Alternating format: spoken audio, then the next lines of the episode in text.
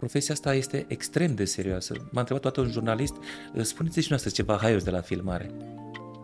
Și dar de ce credeți că e atât de haios la filmare? De ce credeți că e haios? Starea asta de joc nu o capeți așa. Viața personajului este înainte de a-l vedea spectatorul și se termină după ce nu-l vede spectatorul. Eu trebuie să-i creez o viață a lui ca să pot să intru, să-l joc.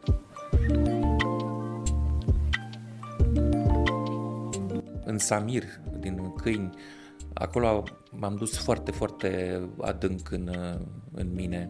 Adică am fost atât de adânc încât la, la discuțiile cu Bogdan Mirică, regizorul, înainte să, să filmăm la repetiții, mi-a spus, tu cum, tu cum îl vezi pe, pe ăsta? Și am început să-i povestesc, zic, vine de lumea lui și zic, acum Aminte așa și când stă și vorbește cu tine și se uită așa la tine și zice, stop, stop, stop. așa vine să spun și eu acum. Stop că ești Samir, gata, lasă-mă în pace.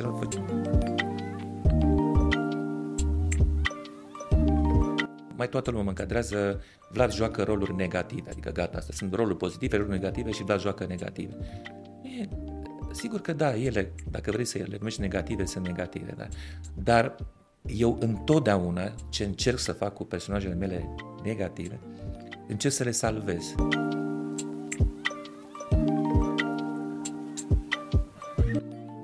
terminat efectiv un băiețel de 5 ani care pleca de dimineață și se întorcea tocmai seara 5 ani, bățel blond cu ochi albaștri, Ionica, care pleca cu vacile a vreo 4-5 familii de acolo sus pe Imaș și bunica sau mama îi duceau mâncare la amiază acolo și le venea seara cu vacile înapoi. Zile întregi cât am stat acolo. Și am fost foarte impresionat de el, că era un băiat vesel, foarte vesel, nu vedea ca pe o corvoadă lucrul ăsta. Și l-am întrebat, Ionica, ce vrei tu să te faci când o să fii mare? La care el, cu limbajul moldovenesc extrem de frumos a spus, apoi domnul Vlad, eu vreau să mă fac om.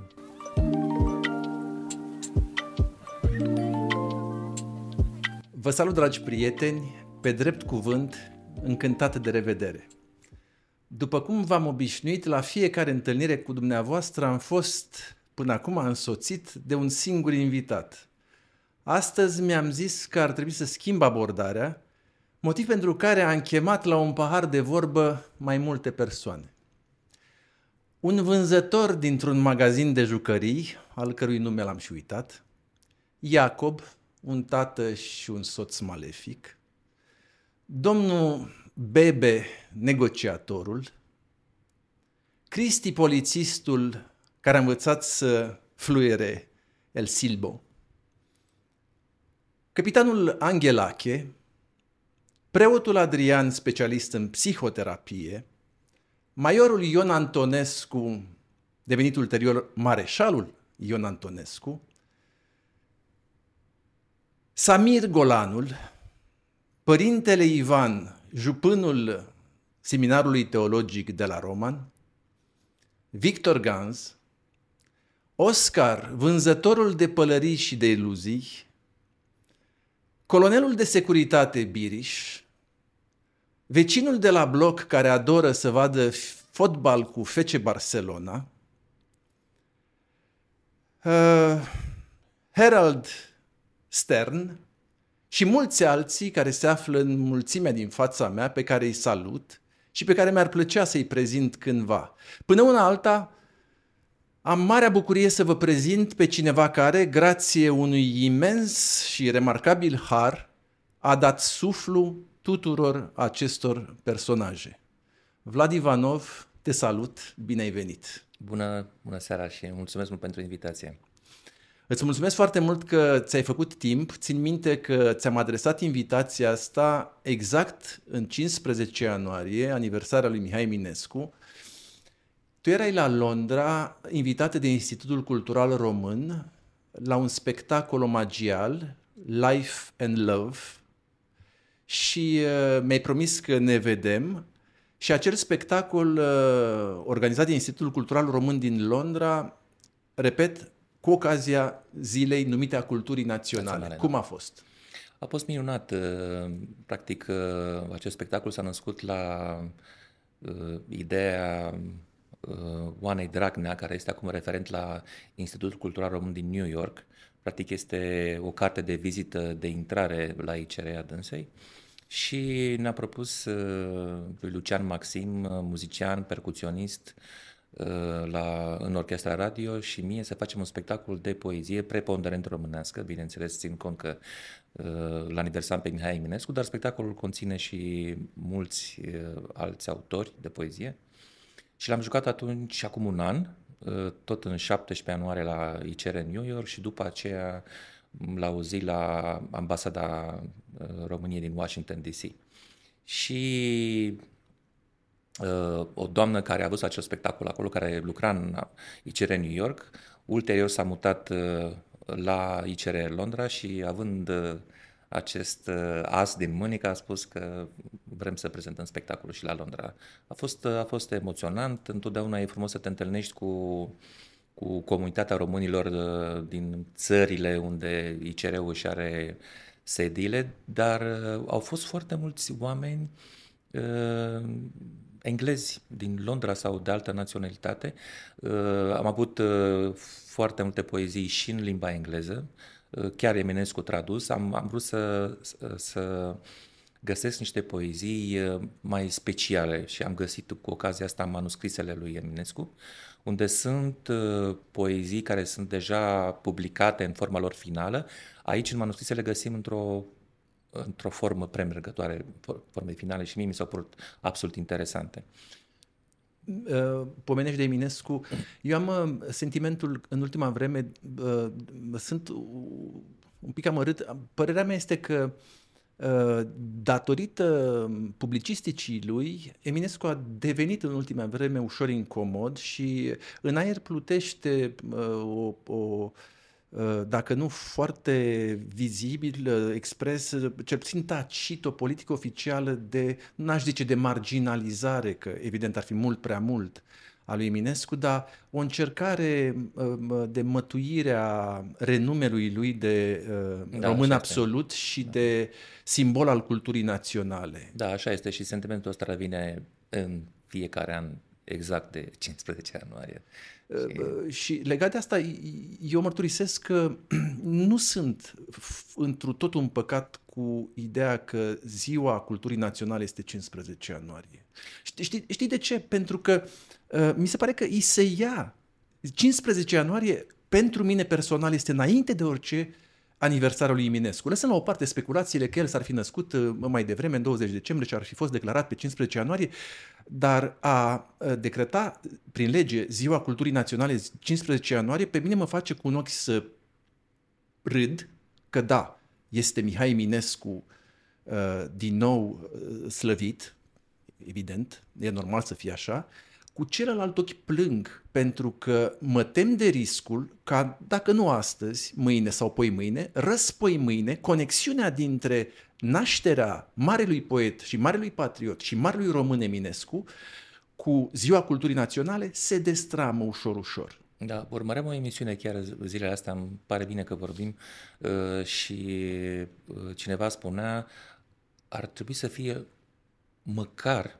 luna culturii naționale, pentru că avem atât de mulți poeți, pictori, sculptori care trebuie uh, slăviți, cum, cum bine spuneai, și amintiți, măcar dacă, dacă nu slăviți. Și mi s-a părut o idee bună. E o singură zi pe an e ziua culturii naționale. E extrem de puțin. O lună poate că ar mai uh, uh drege busuiocul, să zic așa. Vlad, pomenești de Eminescu și uh, eu eram la Botoșani în ziua în care te-am sunat ca să te invit la acest dialog. Uh, aș vrea să, să, să, să vorbim astăzi despre, nu neapărat despre Eminescu, nu neapărat despre poezie, aș vrea să vorbim puțin despre ce înseamnă pasiune, talent, mentorat, ambiție în formarea profesională, ce înseamnă să fii actor, care sunt tipologiile actoricești pe care le putem avea în vedere, care e diferența între actor și actor de teatru și actor de film, care e relația actorului cu publicul și pe mine mă interesează în particular și cu opera în care el, e, el joacă, este implicat. Dacă ești de acord cu un asemenea plan, zicem Perfect. motor. Motor. Motor. Înainte de a începe filmările, uh, Vlad, uh, ți-aș aminti un moment uh, petrecut în Botoșaniul nostru natal, cândva, povesteai că ai participat la inaugurarea unei școli la Sulița. Da, da, da.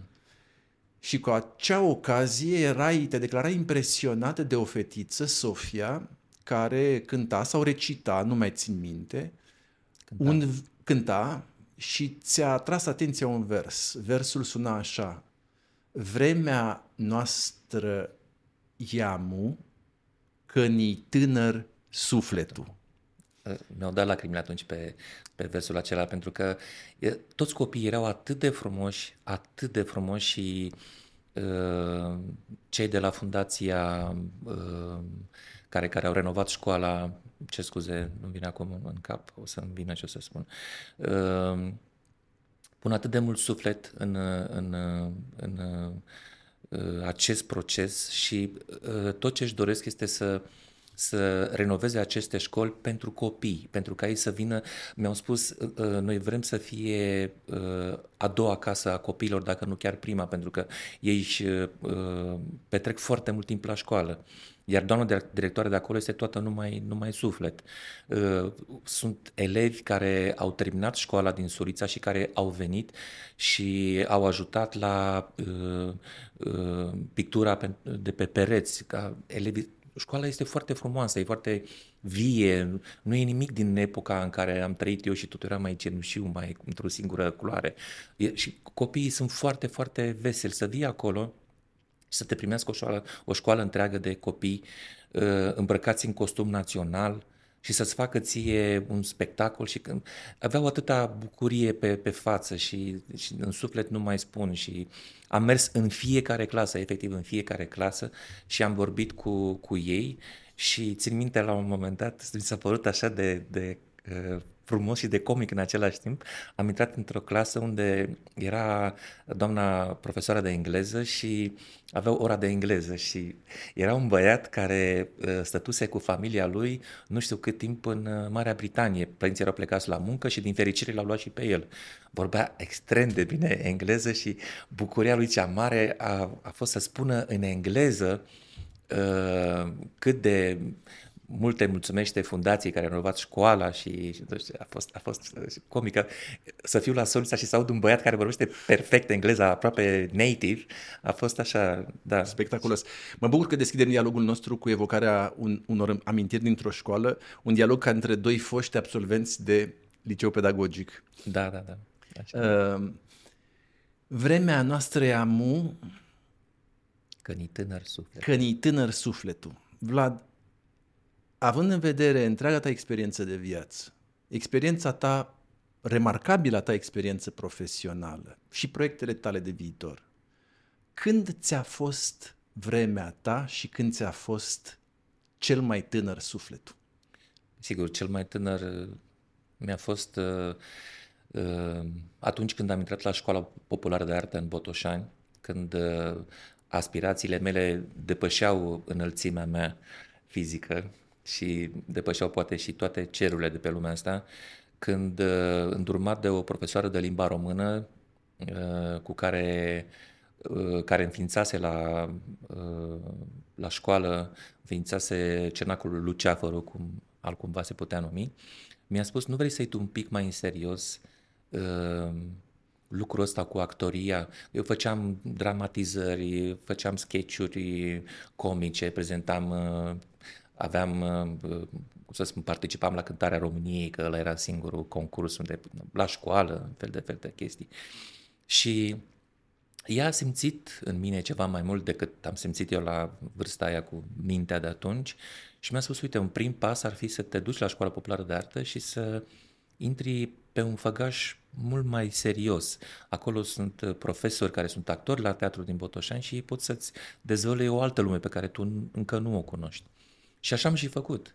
Și atunci a început pentru mine, uh, cum să spun, o, timp de patru ani, o perioadă absolut fantastică, pentru că uh, am trăit uh, doi profesori absolut minunați care mi-au marcat nu numai uh, începutul, uh, începuturile mele în teatru, ci m-au marcat uman, pentru că ei mi-au pus în, uh, în mână primele cărți serioase, uh, datorită lor prin niște întâmplări, pentru că Filarmonica era în același spațiu cu, cu în aceeași clădire cu Școala Populară de Artă, am cunoscut muzicieni de la Filarmonică, doi prieteni unguri, Mate Ghezu și Cotono Yoji, cu care și acum și astăzi sunt prieteni și care m-au învățat să ascult muzică sinfonică.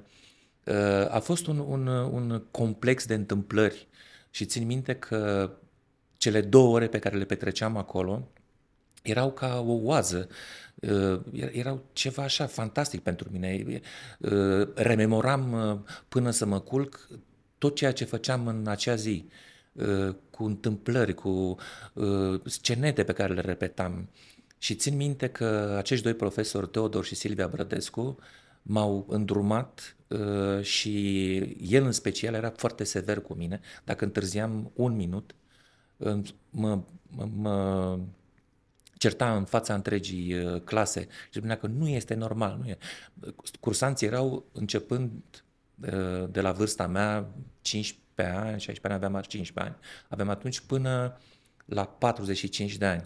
Erau oameni care veneau de la serviciu cu sacoșele din, cu ce mai găseau prin piață și care timp de două ore se opreau la școala populară de artă și făceau. Unii întârzeau 30 de minute, că veneau de la servici, iar profesorul nu le spunea nimic. Și spiritul meu de justiție spunea, de ce lor care întârzie 30 minute nu le spune nimic și mie pentru un minut îmi face atâta scandal. Și după aceea, după ce am murit pentru o întâmplare nefericită, soția lui mi-a spus că la tine a ținut cel mai mult și noi îi spuneam de ce îl cerți atâta, lasă să învețe de pe acum, să știe că meseria asta se face în primul rând cu mare seriozitate.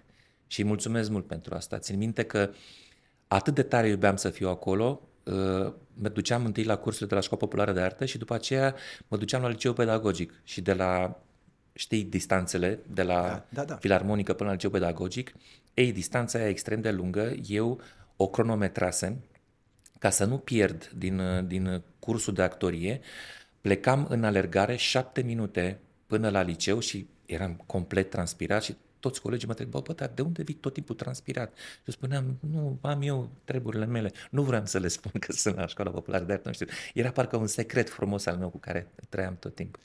Știu, mi-am duc aminte de mărturisirile tale um, și de faptul că tu porți recunoștință celor care te-au îndrumat, ai uh, valorizat acest, uh, acest raport de de la mentor la ucenic, uh, vorbești de cele două epifanii din tinerețea ta sau din copilăria ta, uh, prima descoperire a profesoarei de limba română și o alta descoperire a unei profesoare de muzică ce a remarcat uh, talentul tău și urechea ta muzicală. Știu de poveștile tale cu prânzul cu, cu Rodica Popescu Bitănescu și cu Emei Iacobescu la Botoșani și da, da, tot, da. toate poveștile tale care Uh, de fapt vin să spună și să spună tinerilor care ne privesc că o carieră de succes înseamnă foarte, foarte, foarte multă implicare, trudă, pasiune și dedicare. Și uh, cu, cu asta, uh, uh legat de subiectul pe care, pe care l-am, îl anunțam înainte de a da motor, uh, știu că ai vorbit odată de uh, o zicere a maestrului tău, Dem Rădulescu, care spunea, domnule, studenții în fața mea vin ca niște privighetori, datoria mea este să le aranjez penele. Așa este, da. Așa. Și acum, care, cât la sută e transpirație, muncă, implicare, disciplină, rigoare și cât la sută înseamnă talent, har și inspirație? Da, vreau să spun că profesoara mea de clasă a fost uh, Sandamanu. Uh, și asistenții de clasă au fost uh, Gheorghe Visu și Florin Anton. Întâlnirea mea cu Dem Rădulescu s-a petrecut uh, când am căzut la facultatea a treia oară și am căzut primul sub linie sau al doilea și aveam dreptul, fiind în poziția aceea, să alegem uh, un profesor din cei trei, în anul acela era Demrădule, luau clasă Demrădulescu, Grigore Gonța și Ion Cojar, ca să fim audienți, să putem audia cursurile. Poziția noastră în clasamentul final ne dădea acest drept. Și bineînțeles, fascinat de Demrădulescu, am ales să fiu audient la clasa dânsului și bine am făcut, pentru că am descoperit uh, nu numai actorul, marele actor, ci și marele profesor și marele om din, din el. A fost un an în care, la fel, sorbeam tot ce spunea și anul în care am realizat pentru prima oară de ce pic tot timpul examenul. Și mi-am dat seama că din cauza emoțiilor, pentru că nu reușeam să-mi să-mi țin emoțiile, emoțiile mă paralizau pur și simplu. Asta nu înseamnă că un actor, noi lucrăm cu emoții și este foarte bine că un actor și este necesar să ai emoții. Dar în clipa în care aceste emoții îți paralizează ființa și cu totul, și interior și exterior, atunci nu, nu, nu mai ești în control. Ori un actor trebuie să fie total în control. El trebuie să se facă că îl joacă pe, pe Otelo. Cum spunea uh, tot Dem Rădulescu, spunea, dragă, dacă voi chiar credeți că sunteți Otelo, vă trebuie cu Teo Dezdemonul la fiecare spectacol, că o, vă ucideți partenerele pe rând, așa că mare lucru e să știm cine suntem în buletin. Pentru că, da, și el spunea, într-adevăr, lucrul ăsta cu, cu studentul la mine vine privighetoare, eu nu fac decât să aranjez penele. Da, și uh, tot, tot anul a fost extrem de generos cu mine, extrem de generos. Uh, din când în când mă punea să fac exerciții cu studenții, cu toate că eu nu eram student, uh, doar că nu eram notat. Dar m-a implicat în, în procesul ăsta de învățare din, din primul an și când am ajuns în al, următorul an am, am luat și Sandamanu m-a uh, m-a primit cu, cu, cu, cu toată dragostea și țin minte că m-a iubit din prima zi de clasă, pentru că în prima zi, ca să mai destindă atmosfera, uh, ne-a dat uh, tuturor câte ceva de făcut. Uh, unul i-a dat să... Știa că făceam pantomimă și nu mai era cazul, ce ție nu-ți mai dau pantomimă, uh, unul să cânte, celălalt uh, nu știu să deseneze, nu știu cum, ca să destindă atmosfera un pic din prima zi de curs. Și mie, ție, ci că îți dau patru cuvinte pe care să le pui în uh, coada unui vers și să faci două strofe. Ai cinci minute. Și mi-a dat cuvintele și țin minte și acum poezia. Poezia am intitulat-o Partidului. Și poezia este așa. Uh, ultimul cuvânt din fiecare vers este cuvântul pe care Sandamanu mi l-a dat atunci. Partidul este astăzi ca un soare. Țăranii au ieșit din nou la muncă pe ogoare și cânt acum în luna lui cuptor chiar Lelea Safta cu glasul ei sonor. Afară în curte a mai rămas doar o găină, un câine democrat se scarpină de o tulpină, peste ogoare trece în zbor un avion, de bine ce ne e, ne punem un pampon. Sanda Manu a început să râdă și din clipa aia m-a iubit necondiționat. Deci ții da. minte poezia de atunci. De atunci o țin minte și odată i-am spus-o, din păcate ea nu mai este printre noi, dar uh, i-am spus-o și mi-a spus, te rog să mi-o scrii, să o am aici să o citesc din când în când. Am iubit-o foarte tare și am iubit pe mine. A fost un mare, mare, mare profesor de teatru, regizoare foarte mare. Iar relația noastră a rămas extrem de bună și de apropiată și, și după ce uh, am terminat facultatea. Revenim puțin la Demrădulescu. Uh, totul citezi când el spune, analizând r- raportul dintre talent și muncă, maestrul tău spune, un amator poate să fie genial o singură, o singură dată. dată. Da, da, da. A da. doua oară nu mai poate. Nu mai poate. Și în contextul ăsta, cât, cum, cum, cum, sunt foarte sincer interesat, cum cizelezi tu talentul? Cum îl cultivi? Tu ești un actor foarte talentat, dar a, a trebuit să muncești, să-ți lucrezi da, da. acest talent. Cum să faci da. asta? Scuze că nu am răspuns la întrebarea ta cu procentele. În tot, tot Demrădescu spunea că talentul este 10% inspirație și 90% transpirație. Deci cam așa este. Sunt, sunt actori extrem de talentați care nu înțeleg că aș cultiva talentul prin muncă uh, uh, este ceva absolut necesar, adică nu poți, sunt talentat, eu nu, nu mai muncesc. Și muncă ce înseamnă? Înseamnă să citești foarte mult, uh, înseamnă să să să-ți cult, să, să-ți aduni lucruri, să, ă, să, să ai cultură, să, să, să, să poți să ai un, un bagaj de cunoștințe extrem de vast. Adică ă, să asculți muzică nu numai sinfonică, dar și sinfonică.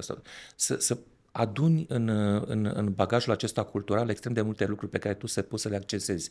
Le spun întotdeauna tinerilor care mă cheamă să mă văd cu ei, că un actor nu poate să meargă sau nu trebuie să meargă niciodată cu capul în jos când merge pe stradă. El trebuie să fie și open eyes, dar și open mind, pentru că uh, fără să vrei, uh, mergând pe stradă, vezi un om care merge într-un fel, o femeie care plânge, un copil care e vesel și se joacă, nu știu, toate emoțiile astea trebuie să le înmagazinezi, să știi, pentru că odată când primești un rol, ai de unde să le accesezi. Ai repere. Și, da, e, e, o, e o muncă, cum să spun, cu, cum spunea și Stanislavski, cu, cu munca actorului cu sine însuși. Uh, ajungem și la Stanislavski. Până acolo, mm-hmm. aș, cu îngăduința ta, mi-ar plăcea să citez un text. Este o, o caracterizare scrisă de cineva pe care nu-l cunosc, uh, cu ocazia TIF 2018. Și te vizează. I se umezesc ochii când vorbește despre munca lui. Atât de mare este pasiunea sa pentru actorie și într-atât de recunoscător este pentru nivelul la care a ajuns în carieră.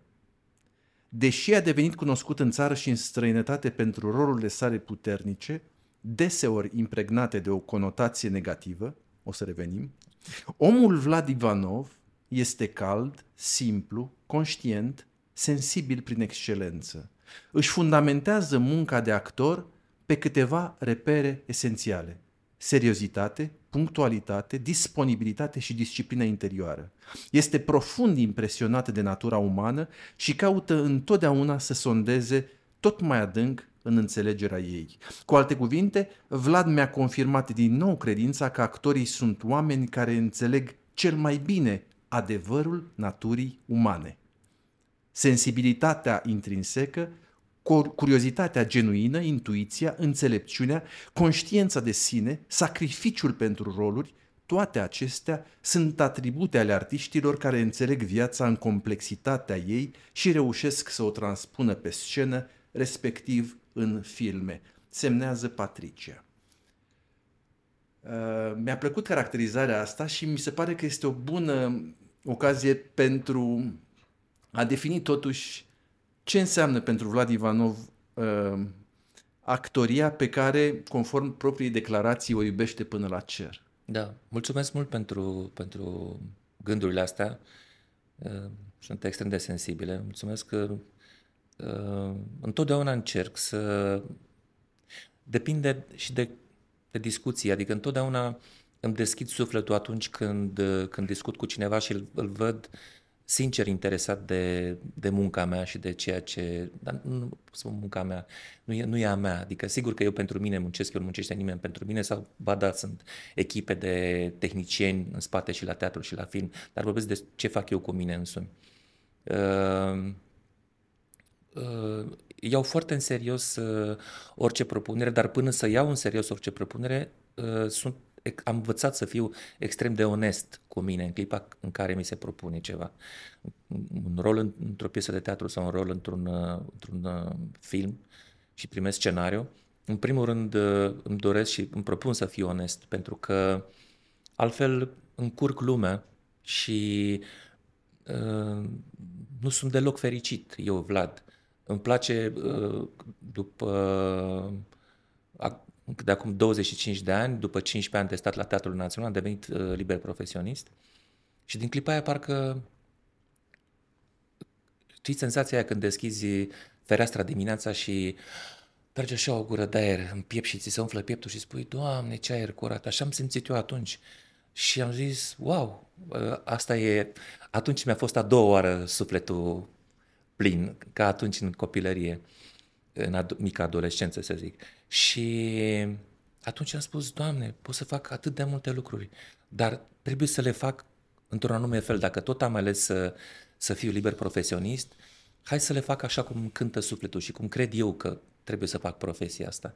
Și atunci asta zic, să îmi propun să fiu onest și după aceea, dacă, dacă rolul consider că, că pot să-l fac, că pot să aduc ceva nou, pot să, și e ceva nou și în cariera mea, atunci, uh, atunci îl accept. Uh, am să-ți povestesc o singură întâmplare. Uh, Poți legat, să povestești mai multe. Da, legat, nu, legat de, de strict de subiectul ăsta. Uh, m-a invitat uh, Corneliu Porumboiu la uh, o discuție pentru rolul din uh, polițist adjectiv și acel capitan. Anghelache. Anghelache, da. Și m-am dus la el la birou, pe vremea aceea birou era vis-a-vis de ProTV pe șoseaua Iancului și uh, în fața lui, în fața biroului era un parc. El mă cheamă, discut cu el, îmi spune, Vlad, uite, ăsta e scenariu, vreau să citești tot scenariul, rolul este ăsta și sună-mă într-o zi, două, cât vrei tu, când citești scenariul, sună-mă că sunt foarte curios dacă îți place personajul sau nu. Eu m-am gândit la tine, dar nu știu ce. Eu am luat acel scenariu, am traversat strada, m-am pus pe o băncuță în parc și după 40 de minute i-am dat telefon. Corneliu, îmi doresc să joc acest personaj. Deci, Vlad, știu, sigur că tu ești un om serios și îți dorești, dar te-am rugat să citești scenariul întâi, te rog. Corneliu, m-am dus în parc vis-a-vis și am citit scenariul tot și îmi place rolul. Tu ești în parc acum, da. Vino la mine. Și am stat de vorbă, m-am luat în brațe și a spus, n-am crezut așa ceva, că pot să fii în stare de așa ceva. Dar nu zic, așa mi-a venit, nu, nu a fost o chestie pe care mi-am propus-o, pur și simplu a fost, a fost ceva. Ca actor trebuie să-ți ascult și instinctele foarte, foarte tare, să știi. Instinctele nu te salvează și îți dau soluțiile cele mai bune. Când începi să gândești prea mult, uh, uh, cum să zic, uh, pierzi, pierzi ceva esențial din, din personaj. Și în clipa aia, sigur că am început să discutăm, de aici începe partea de lucru a actorului, când îmi plac foarte tare regizorii care își scriu singur scenariile pentru că sunt extrem de, de aplicați și știu exact ce, ce, ce vor să facă cu, cu, cu filmul și cum să lucreze cu actorul și după aceea uh, uh, tot ei sunt cei care discută cu, cu actorul. Nu sunt genul de, act, de regizor satrap care spun faci ca mine și te tratează ca pe un obiect. N-am putut niciodată să, să lucrez cu asemenea regizori. Am lucrat mult în teatru că eram angajat și intra în sarcine mele de, de angajat, dar după aceea nu am mai putut lucra cu, cu nimeni așa. Și după o discuție preliminară despre, despre personaj, despre contextul uh, în care intră personajul meu, atunci încep să meargă și mie rotițele, să, să mă gândesc, dar cum ar fi omul ăsta? Și ce mă interesează nu este uh, de când intră el în film și când iese din film, nu. Viața personajului este înainte de a-l vedea spectatorul și se termină după ce nu-l vede spectatorul. Eu trebuie să-i creez o viață a lui ca să pot să intru, să-l joc. Că altfel dacă vin să spun, nu știi, uh, domnul Georgescu a adus cafea, o las-o pe masă. Asta este... Până și la personajul ăsta uh, mă gândesc de ce stă el aici în firma asta și aduce doar cafea, nu știu. Încerc să, să... Și asta e pentru mine, pentru mine, Vlad.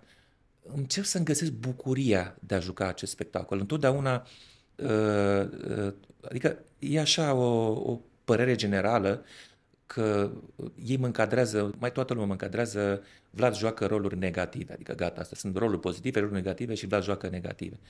E, sigur că da, ele, dacă vrei să le numești negative, sunt negative, da. Dar eu întotdeauna ce încerc să fac cu personajele mele negative, încerc să le salvez. Încerc să înțeleg cum de au ajuns în acel punct să facă acele lucruri extrem de oribile, cum s-a întâmplat cu Samir din Câini sau cu, și cine să mai spun, în Snowpiercer la fel. Adică încerc să, să-mi găsesc, m-a întrebat tot un jurnalist ce dumneavoastră cât timp lucrați la rol? Și eu i-am spus de luni până vineri între 12 și 2 și sâmbătă și duminica pentru că e weekend între 12 și 4. Serios? Zic, e o glumă. E o glumă. Din clipa în care îi primesc rolul, din clipa aia rolul ăla intră în mine. Asta nu înseamnă că nu mai am viață socială sau nu știu cum, dar în momentele mele de, de singurătate, de nu știu, chiar merg pe stradă și uh, încep să, adică mă uit la oameni, oricum mă uit tot timpul, cum bine spuneai, știi, îmi place enorm de tare natura umană, mi se pare, cred că cel mai frumos lucru pe lumea asta, știi, să, să încerci să, să vezi oamenii, să te uiți în, în sufletul lor și să-i descoperi și să ai răbdare cu ei și, nu știu. Vlad, o să revenim și la construcția personajului ante și post filmări și la uh, tipologia uh, actorului, personaje pozitive, negative. Mi-ar plăcea să vorbim și despre asta. Uh, știi ceva? Eu te-am urmărit în, în numeroase filme de ale tale. Mi-au plăcut foarte mult prestațiile tale. O spun nu pentru că suntem aici față în față, ci o spun uh, cu toată sinceritatea. Uh, și te-am urmărit și într-o sumedenie de interviuri și dialoguri pe care le-ai avut. Și dacă cineva m-ar întreba să aleg doar o declarație a lui Vlad Ivanov despre ce înseamnă actoria, deși mi-ar fi, ar fi o misiune relativ dificilă, îți mărturisesc că am fost foarte mișcat de, a, de, de, de, de, o, de un apetit al tău pentru actorul convins de personajul pe care îl interpretează. Și făceai tu o analogie cândva, care mi-a plăcut foarte tare și m-a uns pe suflet, cu Nica Petrei, alu Creangă. Și cu îngăduința ta o să citesc și pentru cei care ne urmăresc și pentru amintirea ta pasajul din Creangă care spune așa Copilul, încălecat pe bățul său, gândește că se află călare pe un cal dintre cei mai strașnici, pe care aleargă cu voie bună și îl bate cu biciu și îl strunește cu tot din adinsul și răcnește la el din toată inima de ție auzul.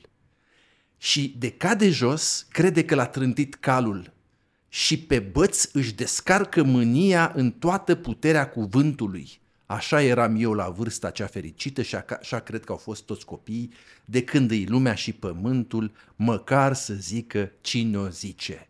Minunat. Minunat. E, asta este... Și Te rog. cu îngăduința ta, citesc și un, o declarație care ți aparține, într-un text scris de data asta, în care spui așa.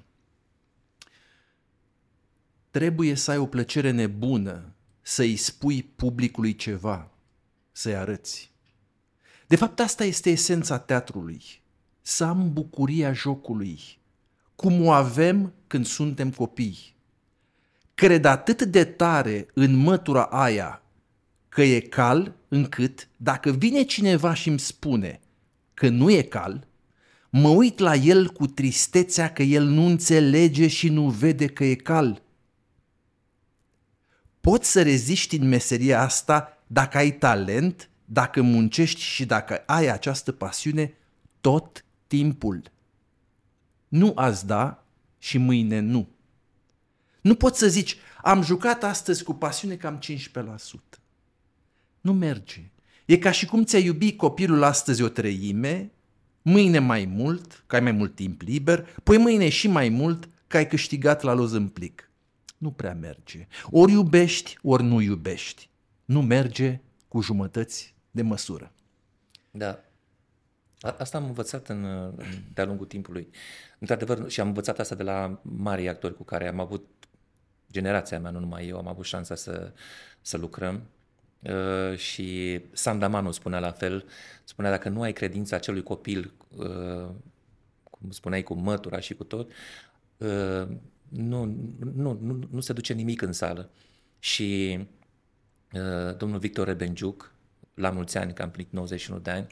La mulți ani. Uh, uh, îmi spunea, am avut uh, marea șansă să, să joc împreună cu dânsul în Ivanov de Cehov, în regia lui Andrei Șerban și îmi spunea Vlăduț, el îmi spunea Vlăduț, Vlăduț, dragă, și publicul trebuie să fie talentat, nu numai actorii. Și are mare dreptate. În clipa în care se naște ceva pe scenă, nu tot timpul, dar în clipa în care se naște, noi spunem că a coborât Dumnezeu de sus un duh sau...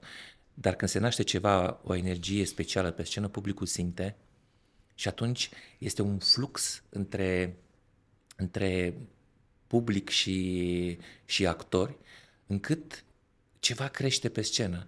Aproape că și, nu aproape, publicul face parte din, din, din fenomenul teatral din seara aceea de acolo. Deci este absolut fantastic. Sigur că sunt serii în care uh, unii se mai foiesc, mai uh, pe o scenă când dai un monolog în lacrimi, mai răspunde cineva la telefon și spune, nu, tare, nu pot vorbi, dragă, că sunt la teatru. Da, da, da, și nu închide telefonul și în clipa aia se duce toți. Se mai întâmplă, sunt o grămadă de lucruri care se întâmplă. Dar astea sunt așa, ele vin la pachet cu lucrurile astea frumoase și tot, știi cum, tot timpul trebuie să, cum alegem neghina de grâu, așa trebuie să alegem tot timpul part, părțile astea frumoase. Pomeneai eh, de Sanda Manu uh, și mi-aduc aminte tot de o povestioară evocată de tine cândva când Sanda Manu l-a invitat pe George Constantin la o, da. la o întâlnire cu studenții și uh, marele actor George Constantin uh, i-ar fi spus, potrivit ziselor tale, doamnei profesoare, dragă Sanda, eu n-am ce să-i învăț. Eu știu doar că de fiecare dată când urc pe scenă, sunt pregătit la maxim și știu că mă costă. Exact, exact. Ce înseamnă că îl costă, de fapt? Tocmai ce spuneai mai înainte, știi, că, că dacă în seara aia nu ai dat 100% tot din tine, se, se cunoaște imediat, știi? Nu, nu, poți, nu poți să faci o, uh, o criză de plâns sau nu știu, sau o scenă puternică la 15%. Trebuie să te, să te întrebuințezi serios pentru, pentru asta. Nu, nu ai cum să, să faci pe jumătăți de măsură, așa cum spuneai mai devreme. Adică din clipa în care ai intrat în scenă, ești acolo, în energia aia și asta. De asta, apropo și de pregătire, că mai vin lucruri din urmă, nu o spun spre lauda mea, o spun spre uh, știința celor care vin în această profesie. Uh, la fiecare spectacol, spectacolul este de obicei seara la șapte, nu există să nu fiu la ora 1 în teatru. Odată am întârziat și portarul mi-a spus și că chiar mă întrebam, mă luase frica că ați pățit ceva, că de ce ați venit, uh, de ce n-ați venit până la ora 1. Și încep ușor, ușor, îmi las bagajul la cabină, încep să mă prind prin teatru, pe scenă, prin foaier, pe unde vor intra spectatorii, prin culise și se adună ceva în mine, mi-adun energiile, spectacolele personajului meu.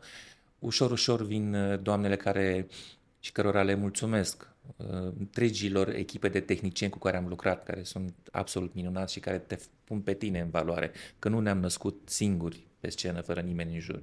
Și care încep să măture scena, să o spele, vin cabinierele și pun costumele, mă duc și verific costumul și mi-l pun în poziția în care trebuie să mi-l iau dacă mă schimb cumva mai repede sau mai... Încep să vină colegii pe rând și dăm textul, din mai amintim o dată, uh, repetăm niște scene uh, mai dificile și ușor, ușor se, se adună toată energia asta și când vine momentul ăla, tu ești acolo, în sosul tău și în energia ta și atunci te-am mai auzit povestind despre asta și am fost foarte impresionat și știi ce m-am întrebat auzindu-te? Ce s-ar întâmpla dacă într-o zi nu ți-ai respecta aceste tabieturi și tu ai spectacol la ora șapte și din, n-are importanță care motive, ești forțat să vii chiar înainte de spectacol, la 5, nu la 1. N-ai mai trece prin aceste preparative, prin aceste proceduri de pregătire. Ce s-ar întâmpla? Nu, nu există, nu, adică nu, orice, la, la mine uh, spectacolul este absolut sfânt, adică dacă știu că am spectacol, fac în așa fel să nu intervină nimic, adică nu, nu există să mă perturbe ceva, nu știu, doar să dea o mașină peste mine și ajung la spital și nu la spectacol, asta e altă, asta, altă treabă. Mi s-a întâmplat odată să mă trezesc dimineața și să-mi fie extrem de rău, da, extrem de rău, cu un poseu de tensiune de 19 cu 10 și i-am spus un, unui uh, prieten lucrul ăsta și mi-a spus uh, acum asum un doctor și te duci la el. Și doctorul, de altfel prieten cu mine, mi-a spus, acum vii la mine la clinică. Zic, nu pot, la ora două am repetiție la teatru, de seara în spectacol. Tu ești inconștient, vino acum la mine, amânăți măcar repetiția cu jumătate de oră și vino uh, la mine, că nu, zic, eu nu am cum să nu joc, nu pot să trimit acasă 300 de oameni.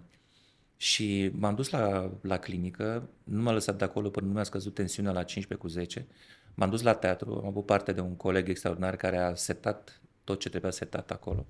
Și am stat în cabină, în starea aceea și când am intrat în scenă, am intrat în scenă. Și am jucat spectacolul. În starea aia nu, nu există. Nu există. Mircea Albulescu la fel spunea, uh, asta e o meserie în care dacă îți mor, îți mor părinții sau nu știu și e pe masă pus, tu vii și joci o comedie și nu trebuie să știe nimeni din sală. La fel cum și la mine n-a trebuit să știe. Eu vă spun acum așa lucrul ăsta, la fel, nu spre lauda mea, ci pur și simplu mi s-a întâmplat. Dar uh, eu am jucat cu actori care au, erau bolnavi și au venit să joace. Adică actorul e, are și părțile astea pe care publicul Slavă Domnului nu le vede. Dar revenind la Stanislavski și la ceea ce se cheamă în jargonul, în jargonul vostru actoricesc method actor, pregătirea personajului de dinainte de prestație și continuarea vieții lui post uh, eveniment. Știu că există actori care sunt foarte, foarte disciplinați în a-și pregăti acest personaj și exemplu cel mai celebru este probabil al lui Daniel Del-Lewis, care se retrage, intră în uh, pielea personajului. Uh, am citit că pentru Lincoln s-a retras în munți, a citit nu știu câte cărți și-a schimbat modul de viață, a intrat în personaj. Uh, și nu e singurul, au făcut așa și chiar, chiar tu vorbeai de, de Jim Carrey, uh, vorbeai de uh, sau, sau sunt exemple cum a fost De Niro în Taxi Driver, s-a angajat ca taximetrist și mai departe. Având aceste premise pe masă, îmi vine în minte o nouă replică a maestrului Demrădulescu care spunea că distanța dintre actorie și psihiatrie este neglijabilă. Da, da, da. Cum, cum, cum facem totuși să asigurăm uh, uh, uh, știu, să, ca actorul să se prezerve pentru rolul următor și să se debaraseze cumva. Tu vorbeai cândva de nevoia unui duș, duș, duș psihic. Da, psihic, emoțional. Emoțional da, după, dar el trebuie să își dezbrace hainele personajului anterior pentru personajul care îl așteaptă mâine. Da, dar nu numai nu numai ale personajului de atunci, ci chiar în seara aia. Pentru că el se întoarce acasă la familie, la exact. iubită.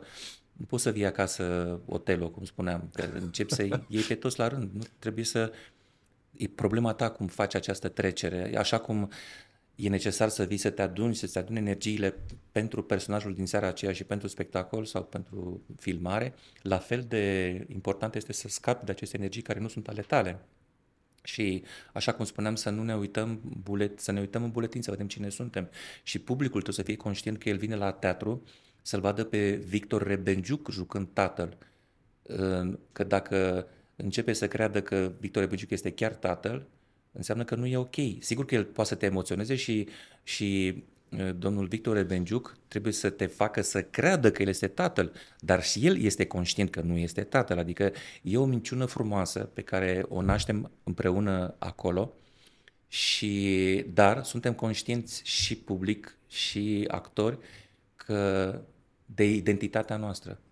Mi-aduc aminte de o, apropo de, și de pregătire, pentru La Gomera, în, e o scenă spre finalul filmului când uh, personajul meu are uh, Cristi are uh, un accident de mașină, se lovește la cap și l-am întrebat pe, pe Corneliu Porumboiu spune un pic ce-ți dorești tu de la, de la scena asta, pentru că eu trebuie să mă documentez, să vorbesc cu cineva din această specialitate, să, să văd specializare ca să, să știu cum îl joc să nu fie fake. Și am vorbit cu o prietenă foarte bună de la Spitalul Obregia și mi-a spus vino cu vino la mine și a găsit un medic. Medicul a fost foarte, foarte simpatic. I-am explicat despre ce e vorba și mi-a spus, da, nu e nicio problemă. O să vă trimit un salon aici. A chemat o doctoriță rezidentă extrem de amabilă și am intrat acolo. Erau 15 bărbați, Uh, fiecare cu boli psihice, în urma unor traumatisme și comportamentul era atât de schimbat. Am stat cam jumătate de oră timp în care doamna doctor îmi, îmi povestea, uitați așa, uitați cum vorbește, adică mă trăgea atenția asupra unor particularități ale, ale bolii și la un moment dat mă uitam ca prin sticlă la ea, adică mă uitam la ea, dar nu mă, nu mă mai uitam la ea, mă uitam prin ea. Și uh, prietena mea mi-a făcut așa pe mână și eu am tresărit și zice, hai să ieșim, hai să ieșim, că nu mai e bine. Și doctorul s-a spus, da, mai bine scoateți-l, că nu e nicio problemă. Deci, apropo și de ce fac Daniel Day-Lewis și ceilalți actori, uh, e necesar să te, să te documentezi. Nu poți să intri în scenă și spui cam cum e... A, deci are un cent de mașină, ok, bine, ok, deci îl fac așa, nu știu cum. Nu e... Asta e o chestie neserioasă. Adică nu, nu e... Profesia asta este extrem de serioasă. M-a întrebat toată un jurnalist, spuneți și noastră ceva haios de la filmare. Și am zis, dar de ce credeți, dumneavoastră, e atât de haios la filmare. De ce credeți că e haios? Eu la filmare când mă duc și joc, intru în starea mea, uneori rog uh, uh, echipa, de obicei câte un asistent și îl rog să nu vină nimeni la mine, dacă e cer eu apă, dacă îmi trebuie sau ceva, rog să mă lase în soțul meu. Țin minte la filmările cu Laszlo Nemes, a spus nimeni din echipă, absolut nimeni nu vorbește cu Iulie Iacob, care juca rolul principal al filmului, și cu Vlad Ivanov. Eram rolul principal masculin. Doar eu vorbesc cu ei. În rest, nici la machiaj, vă rog să nu vorbiți cu ei. Le faceți tot ce trebuie, dar nu vorbiți cu ei absolut. Pentru a nu te scoate din stare. Exact. Îmi plac pentru că tu de acasă vei încărcat cu lucrurile tale. Nu vei, adică și mie îmi place într-adevăr să starea asta de joc nu o capeți așa. Ă, m-aș bucura să existe actori care să fie geniali când, când fac așa odată și a intrat în rol. Eu nu cred, cred că, cred că e o, o muncă cu tine să, să aduni niște lucruri și după aia, cum spuneam, să le lași să plece de la tine. Eu de obicei mă, mă, mă plimb foarte mult după, după spectacol, merg mult pe jos și încerc să mut gândul. Să... De-aia sunt pasionat și de psihologie. Ca să... Da, povesteai uh, că uh, în colaborarea cu Jim Carrey uh, vedeai că tot felul de tehnici. El uh, își aducea aminte de Hopkins, care în tăcerea da, da. mieilor uh, se gândea la un tigru rănit. De moarte, da, da, care cu ultimele puteri. Care cu ultimele puteri reacționează. Da, da, da. Uh, Carrie, him, uh, el însuși uh, zicea că... În Ace Ventura, dacă În Ace Ventura pasă, se care... gândește la un struț uh, da, care da, este da, într-o da, da. degringoladă. Da. Care e animalul la care tu te-ai raporta? Și Jim Carrey m-a întrebat și am spus că nu m-am gândit la chestia asta, am spus că e o chestie bună pentru, pentru viitor, dar nu știu, la, la, la care m-aș raporta probabil pentru câini sau ceva. În, în pregătirea, nu neapărat pentru da, câini, într-un rol... Uh... Nu știu, acum de, depinde și ce personaj... Poți să-ți fac eu o sugestie? Te rog.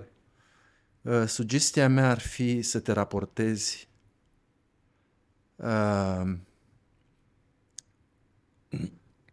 la un leu. Eu sunt leu. Pentru că tu ești leu, născut pe 4 august, și îți citesc din propriul zodiac. Guvernat de soare, leul se simte excelent în lumina reflectoarelor. Și este cel care a inventat încrederea în sine.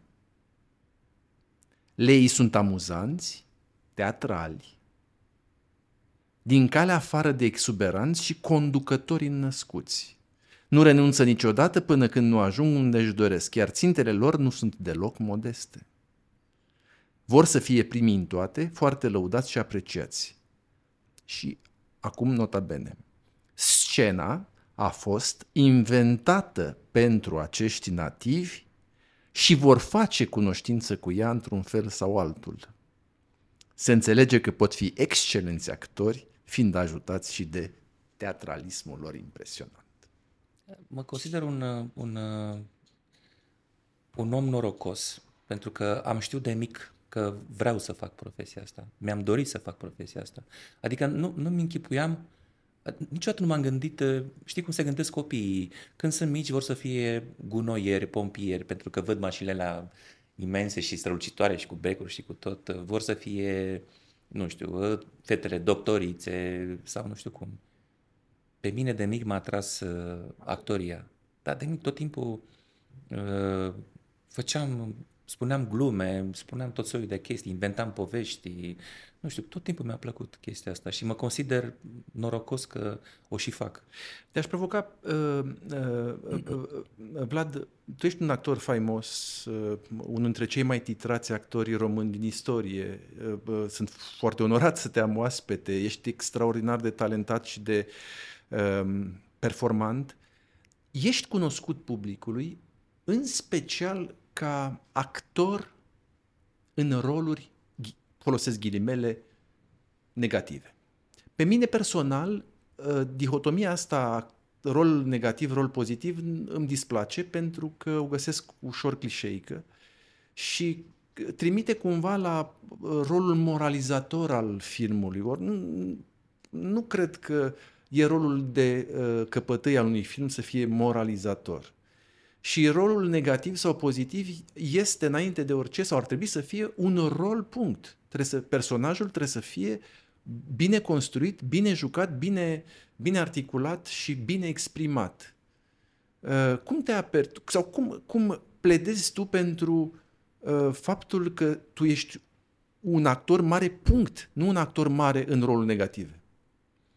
Da, eu nu aș spune chiar așa un actor mare, dar... uh, Spun eu. Făcând, făcând, făcând foarte mare plăcere să, să, să joc și să construiesc viața acestor personaje. Cred că de aici începe toată, toată povestea.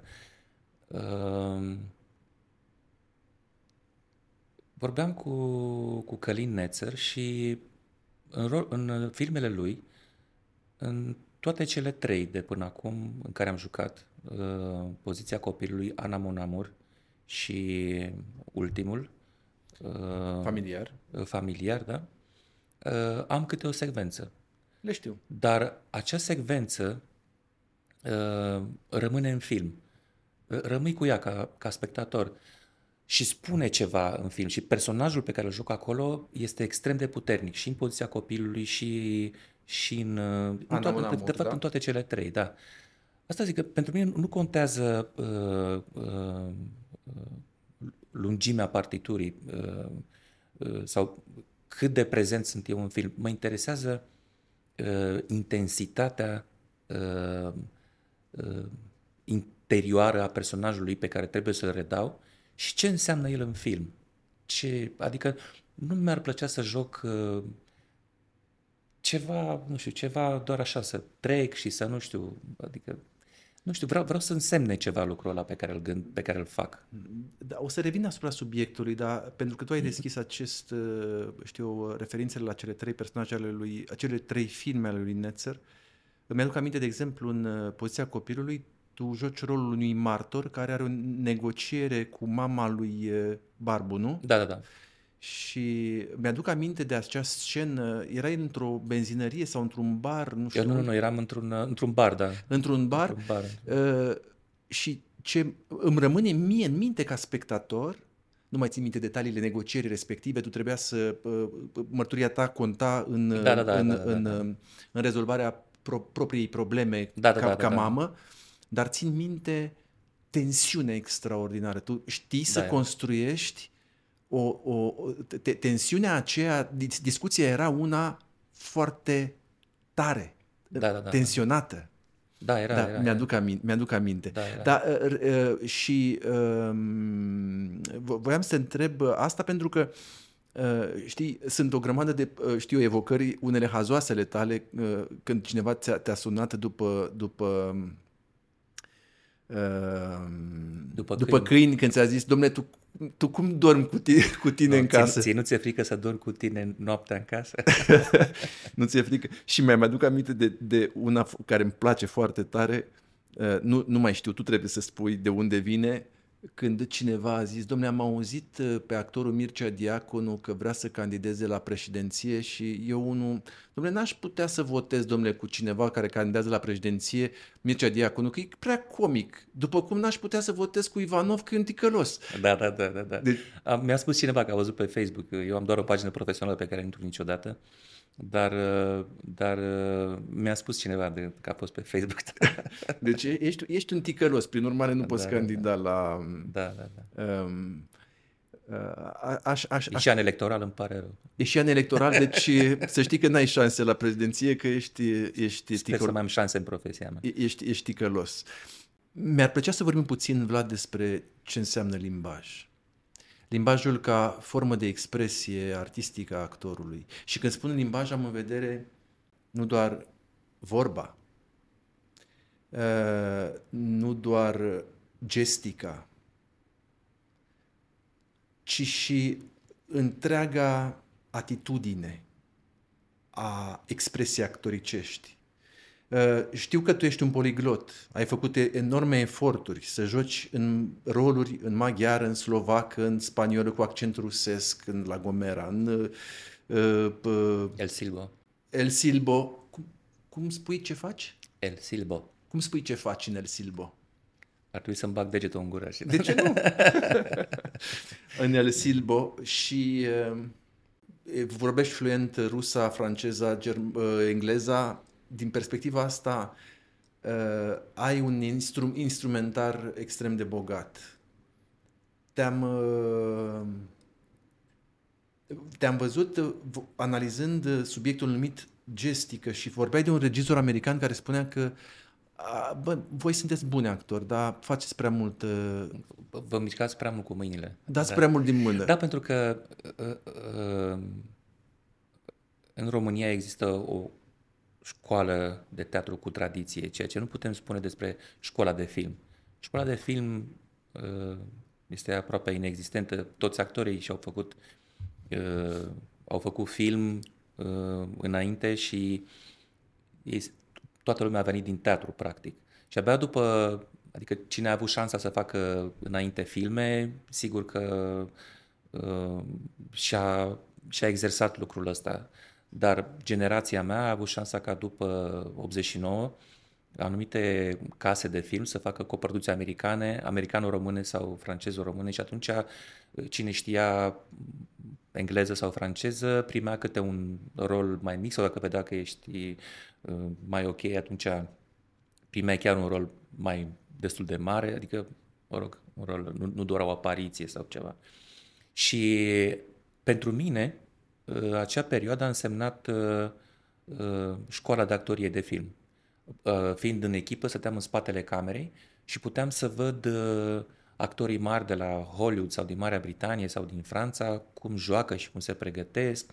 Uneori stăteam și de vorbă cu ei și nu știu, asta pentru mine a însemnat enorm de mult, dar vorbind de, de limbaj, un actor trebuie să fie extrem de, de dispus să facă uh, multe lucruri cu, cu el, nu numai cu trupul, ci și cu uh, să învețe multe limbi străine, să știe să cânte, să știe să danseze, să nu știu, să, să călărească, să conducă mașini, să, nu știu, am făcut la un moment dat și o cascadă cu o mașină, nu, ceva complicat, am intrat printr-o poartă cu lanțul și nu știu cum o fac eu. La filmările cu Snowpiercer, în regia lui Bong Joon-ho, uh, coachul de lupte, uh, cel cu, cel cu care mă antrenam pentru că, uh, fiind personajul negativ, principal din Snowpiercer, um, mă luptam cu toată lumea de acolo și cu personajele principale, în special cu Chris Evans, care era pusese Captain America și care era rolul principal de aici. Și aveam multe scene de, de, de lupte cu, și mă pregăteam cu cascadorii întâi și cu căuciul de lupte și după aceea repetam înainte de filmare cu, cu toată lumea și pe rând uh, e o coregrafie întreagă să lumea să nu crede că noi chiar ne pocnim. E camera să pune într-un fel, dăm pe lângă, adică e o întreagă coregrafie și nimeni nu pățește nimic. Dar, la un moment dat, aproape de scena finală a filmului, mă luptam cu un personaj principal uh, care era un actor corean și uh, trebuia să cad de pe un pod de la 2-3 metri, nu știu, și acolo contractele în afară sunt extrem de serioase și nu lasă pe nimeni. Tot ce e de cascadorie fac cascadori, adică nu există altceva. Numai că nu au găsit un cascador uh, care se semene cât de cât cu mine, cu statura mea, cum arătam eu. Și coachul de luptă era, era disperat, disperat. Și l-am văzut, dar zic, ce cu tine? Ce s-a întâmplat? Păi nu găsesc un cascador pe mine. Păi zic, fac eu, fac eu secvența. Cum? Nu, nu, nu, nu, nu. O fac eu, zic, noi am făcut lupte în școală aici. Uh, am fost mare admirator al lui Sobice și al lui Ion Albu, profesorii mei din facultate. Și m-am învățat foarte multe lucruri. Și o, o sumedenie de actori, de cascadori de la noi care sunt absolut minunați și am avut șansa să, să fiu cu ei. M-am învățat și ei la fel foarte multe lucruri și le mulțumesc. Și am spus, fac eu, uite, uh, fac cu tine, așa mi-arăți ce vrei, așa și fac eu. Atât de bucuros a fost, a stat acolo cu mine și după aia m-a luat în brațe. de e, e atât de important să ajuți la echipa de filmare când poți să, să ajuți. Că sigur că toată lumea nu-ți vrea rău și nu vrea să te rănești, dar sunt momente, momente în care nu se poate ceva și dacă poți să ajuți, ajută, pentru că e, e dincolo de, de actorie, ține de partea umană ce, ce, ce îți cer, dacă poți rezolva o situație. Da, tot la capitolul limbaj, știi că uh, tu probabil că ai fost invita, uh, invitat să vorbești de 100 de ori despre celebra scenă din 432 Da, da, da. a lui Bebe. În pregătirea întâlnirii noastre am revăzut uh, și eu uh, a nu știu câta oară scena respectivă și ceea ce m-a impresionat este că acolo este un, este un așa găsesc eu, un amestec extraordinar de vorbe, de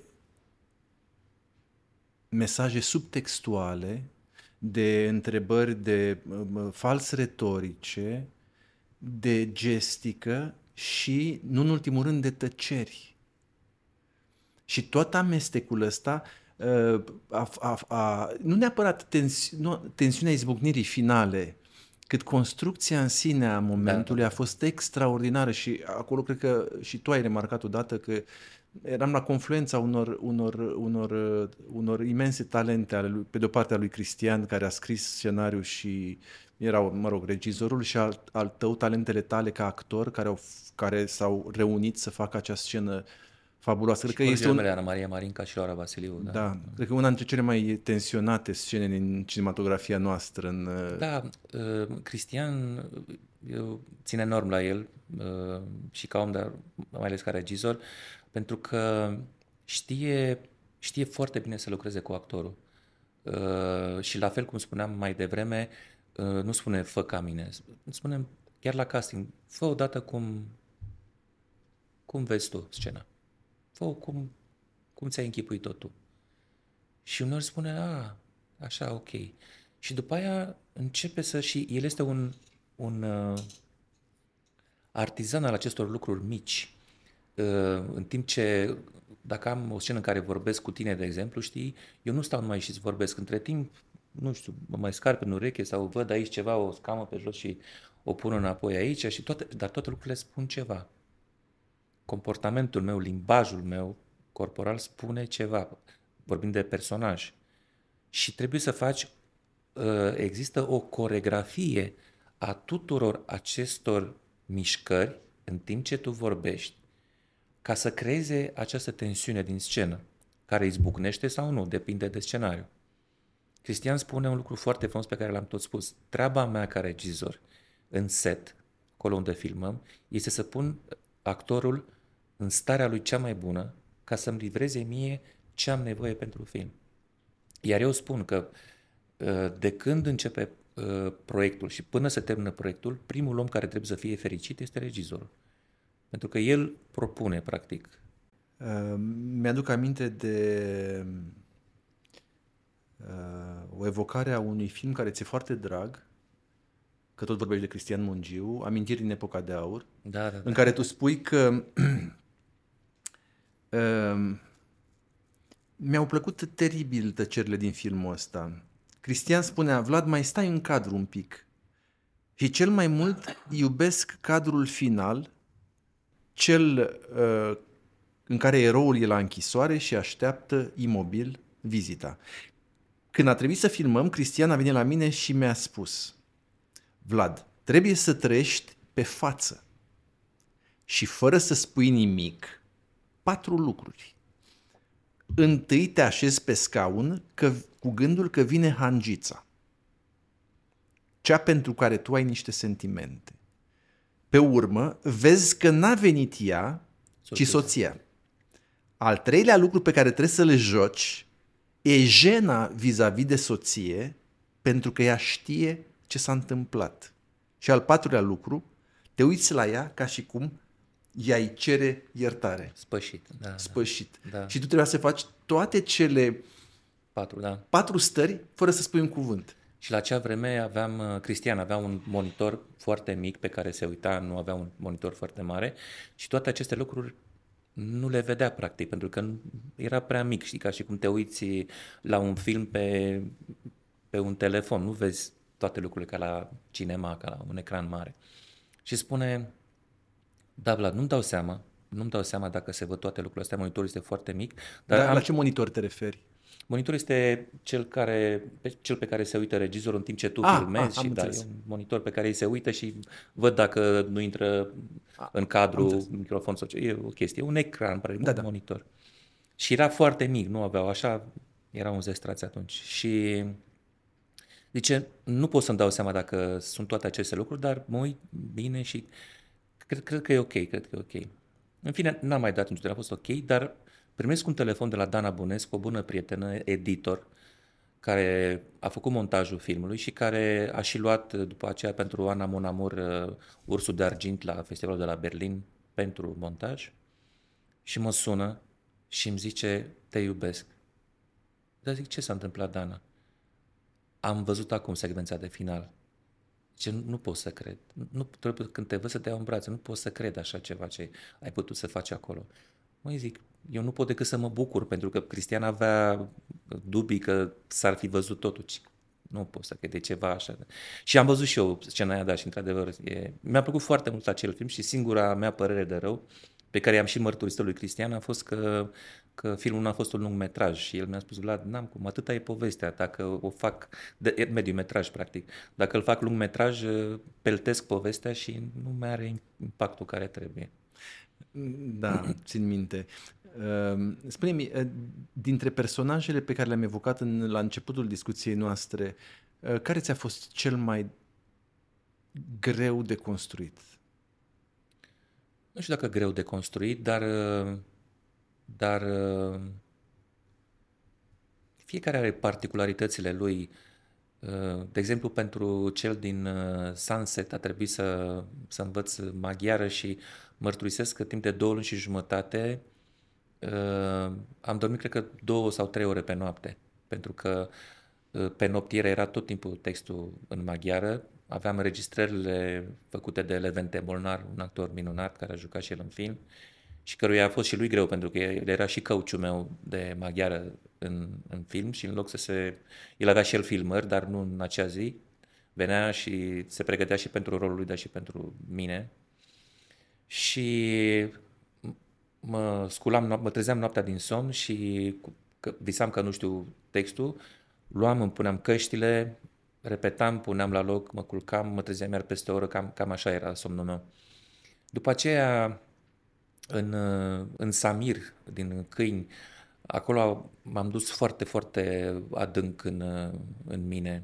Adică am, am fost atât de adânc încât la, la discuțiile cu Bogdan Mirică, regizorul, înainte să, să filmăm la repetiții, mi-a spus, tu cum, tu cum îl vezi pe, pe ăsta? Și am început să-i povestesc, zic, să vine de lumea lui și zic, acum a venit așa și când stă și vorbește cu tine și se uită așa la tine și zice, stop, stop, stop. așa vine să spun și eu acum. Stop că ești Samir, gata, lasă-mă în pace. El făcea... Dar de acolo mi-aduc aminte o replică aproape blasfemică, uh, când uh, sunt, înainte să, să mă omoare polițistul jucat de Gheorghe Visu, Visu da. mă întreabă Gheorghe Visu, îmi spune, ți-e frică de ceva pe lumea asta? Și eu îi răspund, mi-e frică de Dumnezeu, dar și lui e frică de mine. Deci, când am citit scenariul și am văzut replica, zic, Doamne, cum o spun? cum o spun pe asta, că zic, e atât de puternică, ea scrisă e atât de puternică, încât nu trebuie să o joci deloc. Absolut, adică nu e, asta e de fapt este o boală a actorului mediocru care încarcă cu prea multă trăire și devine teatral. Uh, încarcă cu prea multă trăire o, un text, un text. Trebuie să pătrunzi uh, și să ajungi la simplitatea spunerii la, de fapt, să, să știi cât de mult uh, vrei să împingi mesajul sau să doar să faci aluzie la ceva. E, e, e așa, de, asta și iubesc pentru că e, e un, un joc al, uh, al tuturor acestor lucruri. E, eu cred în asta că, că regizorul este ca un dirijor care spune mai ușor cu, aici e violoncelul, mai ușor cu violoncelul, viorile un pic mai mult, așa, și în spate, cornul și tot. Și acum, uf, cu toții și după aia, el, el știe cel mai bine, el știe pentru că și tu trebuie să, să te armonizezi cu, cu, cu, cu lucrurile astea. Să te armonizezi cu colegii tăi de acolo. Nu spui, lasă că zic eu replica mai tare sau mai intruiată în cadru ca să iau fața. Sau... Da, e... Nu cred. Sunt sigur că trebuie să existe și extrem de multă modestie în, în profesia asta și să nu te bați prea tare cu pumnul în piept, pentru că nu știi niciodată când se termină. um, nu știi. Da, și riscul de a deveni cabotin este... Oh, oh. E, oh. e, e acote. Da. Da, da, da. Ehm, Că vorbeai de, de, de, și de riscul de a deveni prea teatral. Care e diferența între, între tehnica actorului de cinema și tehnica actorului de teatru? Diferența esențială. Da, sunt, sunt lucruri total diferite pentru că, uh, sigur că uh, și în teatru și în film se lucrează cu emoție, nu s-ar putea fără emoție. Dar așa cum spuneam mai devreme, dacă la teatru gesturile poate sunt uh, mai largi, pentru că dacă joci la sala mare a Naționalului sau nu știu unde, trebuie să vadă și ei ultimul, poate vocea e un pic mai împinsă ca să, primul lucru pe care trebuie să-l faci ca actor este să audă publicul uh, ce spui. La film e altceva, toate lucrurile se reduc, doar dacă ai o scenă de lupte, adică sunt, sunt lucruri ce țin de, și de tehnică, tehnică de aparatură și de tot. La film, de exemplu, um, există un, un timp mai scurt sau, da, mai scurt de filmare, adică nu ai trei ore de spectacol. Scena, sigur că poți să repeți și ai șansa să repeți să o faci din ce în ce mai bine, dar trebuie să te încadrezi un pic într-un timp, nu poți să stea, nu poate să stea toată echipa după tine, de aia trebuie să fii foarte bine pregătit, să este exact ce trebuie să faci, sunt niște puncte trasate pe unde trebuie să mergi și să nu arăți că te-ai oprit în punctul ăla, ai spus ceva, te pleca și spui altceva, nu. Uh, sunt camere mobile după care trebuie să te iei și tu o vezi în fața ta și trebuie să o ignori pentru că ea doar te filmează pentru să joci cu camera, adică sunt lucruri ce țin chiar de tehnică. De tehnică. Dar sigur că și într-o parte și în cealaltă emoția e pe primul loc. Amintește-mi cum ți-a zis uh, Nicolaescu că vezi copile că... Da, da aveam o scenă în uh, Triunghiul Morții și era foarte supărat în ziua de filmare pentru că veniseră niște actori mai în vârstă fără textul învățat și supărat așa mi-a spus, eu eram uh, uh, majorul prezan pe vremea aceea în primul război mondial, viitor mareșal, și le explicam generalilor ceva la o hartă cu un arătător și le spuneam cam pe unde e frontul, nu știu cum, și camera era pe mine și mi-a spus, a venit la mine și mi-a zis, vezi copile, aveam numai eu de vorbit și era îngrozit că nici eu nu știu textul sau ceva, dar nu, eu eram, vă dați seama că am venit super pregătit, îți dai seama, am foarte bine pregătit. Și mi-a spus, vezi copile, că aici uh, ai capul mare cât ecranul de la Patria, ai înțeles? Adică să știu că e camera pe mine, în sensul ăsta. și am dat, am spus, da, da. Și am început să spun și după aia m-a felicitat și a spus, bravo. Nu, nu era foarte, foarte să zic, uh, așa afectos sau ceva, dar dacă îți spunea Sergiu Nicolaescu bravo, însemna ceva. Mi-a plăcut uh, faptul că tu te referi la generația pe care o numești de aur a teatrului românesc cu mult respect. Așa și, cu, și trebuie. Așa da. și trebuie. De Sergiu Nicolaescu ai vorbit foarte frumos în uh, evocările tale. Da, despre și... Dan Pizza, la fel. Da, despre domnul Steregulea, la fel. Adică sunt oameni pe care, pe care i-am cunoscut și uh, le sunt, le sunt foarte recunoscător că am învățat câte ceva de la fiecare. Mai am câteva, uh, Vlad, câteva sincere curiozități. Uh, ai evocat de multe ori colaborări de ale tale cu actori, cu mari actori americani în special și o curiozitate onestă din partea mea, dacă nu e o supralicitare a calității profesionale a acestor mari actori, cât, care e dozajul între real talent, reală măestrie, uh, reală valoare și etichetă, marketing, sclipici. Pentru că eu cred da. că sunt, scuze-mă, nu o completare, da, da, da, da, cred că sunt foarte mulți actori din Europa continentală și, și din Europa de Est, evident, Vlad Ivanov, un exemplu, care sunt actori formidabili, actori de înaltă ținută, care n-au avut șansa unei promovări de nivelul actorilor cu care tu ai interacționat.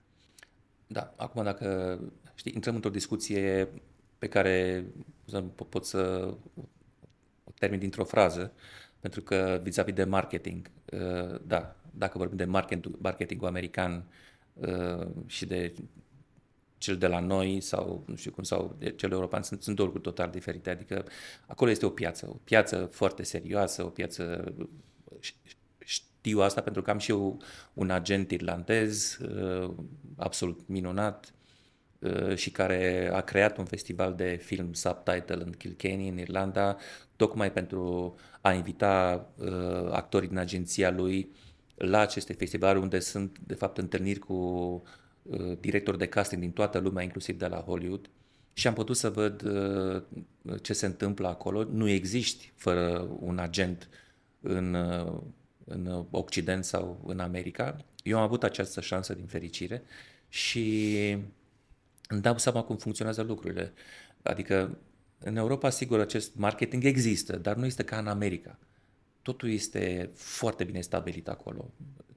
Aș putea spune că și în UK la fel, uh, în Marea Britanie, e absolut la fel, adică sunt uh, clar niște agenții de casting. Uh, agentul tău nu este numai agentul tău, el este și cel care îți manageriază cariera.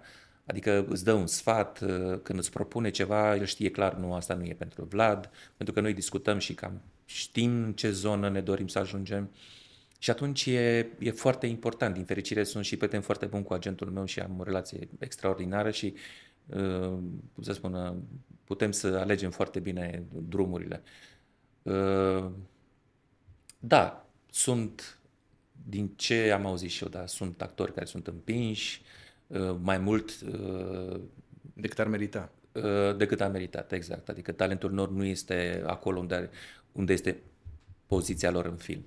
Dar asta este piața. Este piața, să fim serioși că și în alte uh, lucruri, dacă vorbim numai de piața alimentară, unele produse sunt împinse evident pe raftul întâi. Mai mult pe raftul întâi și nu au calitatea celor de mai jos. Adică e așa. Uh, întrebat cândva uh, la seriile filmului românesc de la Iași, dacă nu mă înșel, la Iași da, da, da, da. Uh, Vlad Ivanov, ce vă displace când vă referiți la publicul de film? Și ai răspuns pervertirea gustului publicului. Da, la, asta, la ce ne referim? Da, asta ține de, de producțiile de film sau de teatru care sunt facile, care nu au niciun mesaj uh, practic. Eu nu am nimic cu, cu uh, cum să spun, cu producțiile, uh, cu diversitatea producțiilor și în teatru și în film. Să ne înțelegem, n-am nimic absolut. E foarte bine, sunt foarte multe nișe de public și fiecare produs și are nișa lui, dar, cum să spun, în clipa care aduci în fața publicului un produs care nu spune nimic, care este extrem de facil, care are, nu, are, nu are niciun mesaj și pur și simplu îți bagi un deget în nas ca să râdă publicul și să le iei și banii și bani mulți, asta pentru mine este dureros și asta înseamnă pentru mine pervertirea publicului. Și din păcate sunt foarte multe produse în ziua de astăzi, vorbesc de produse de teatru și de film, care pervertesc gustul publicului, care, după părerea mea, nu au ce căuta. Într totul de acord, dar care sunt remediile? Poftim? Care sunt remediile? Păi nu știu, remediile este să existe o piață unde există uh, și produse de calitate, adică spectacole de calitate, filme de calitate, uh, filme care și spectacole care, pe care dacă le vezi uh, îți deschid anumite lucruri în minte sau au o problematică care te interesează și datoria ta ca ca spectator este să vezi măcar o dată și produsul ăsta, ca să, ca să vezi ce se întâmplă ca să compari un pic cu ce se întâmplă în partea cealaltă. Adică cred că ar trebui să fie și un apetit al publicului pentru produsele de calitate. Cred că și apetitul ăsta cred că trebuie și el cultivat cumva. Trebuie cultivat, sigur eu, că eu, da. Și eu sunt, la, sunt, sunt de acord cu tine și sunt uh, necăjit pentru faptul că, pe de o parte, noi Uh, trăim o perioadă fastă a filmului românesc. Generația uh, uh, actuală a regizorilor și actorilor români care promovează filmul românesc pe plan internațional este remarcabilă și sper da, că ești da, de da.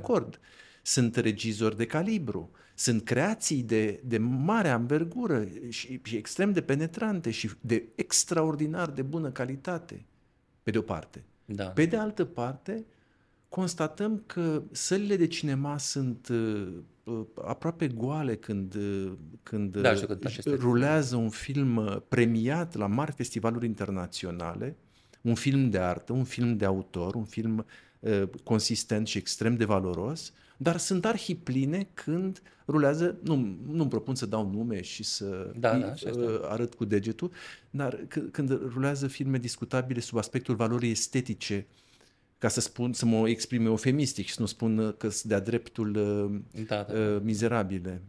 Și nu știu care sunt remediile, pentru că până la urmă ar trebui cumva intervenit și uh, Da, este mereu veșnica problemă cu, cu bugetele filmelor, care, filmelor de calitate, zic, care nu-și găsesc uh, susținerea uh, ca să poată să, să aibă acești bani la buget.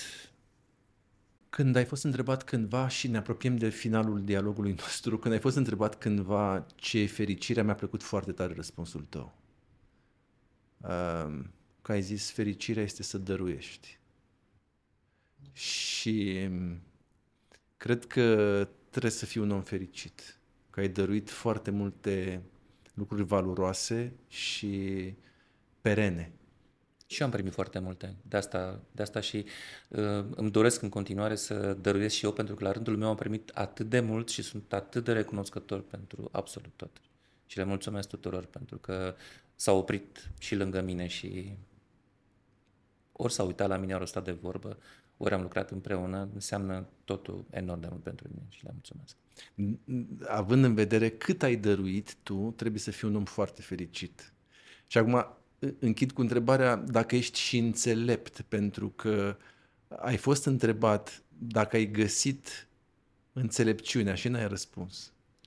Uh, M-a întrebat uh, o jurnalistă odată ceva și mi-a, mi-a spus că uh, un geniu a spus acest lucru. Ce părere aveți? Și i-am spus, întrebați un geniu. Adică, nu știu, înțelepciunea cred că înseamnă și foarte multă modestie. Mi-am dorit de foarte mic copil, nu știu de ce, nu știu de unde mi-a venit asta, să fiu înțelept. Eu nu vroiam bomboane, nu vroiam, uh, nu știu ce, nu știu, nu știu de ce mi-a venit lucrul ăsta. Să fiu înțelept. Și l-am întâlnit pe acel uh, profesor de la Școala Populară de Artă și mi-a deschis și mai tare apetitul ăsta. Cred că în înțelepciune stă fericirea. A- Așa cred. Cred că dacă ești înțelept, uh, faci alegeri bune, știi când să te oprești, știi când să faci ceva. Nu știu. Cel puțin așa cred astăzi. În momentul de față e posibil să-mi schimb părerea. De oameni suntem. Da, ai povestit odată de un, um, de un, de un băiețel care se ducea cu vacile. Culmea la- că asta mi-a venit în minte acum. Ei, Exact da. asta.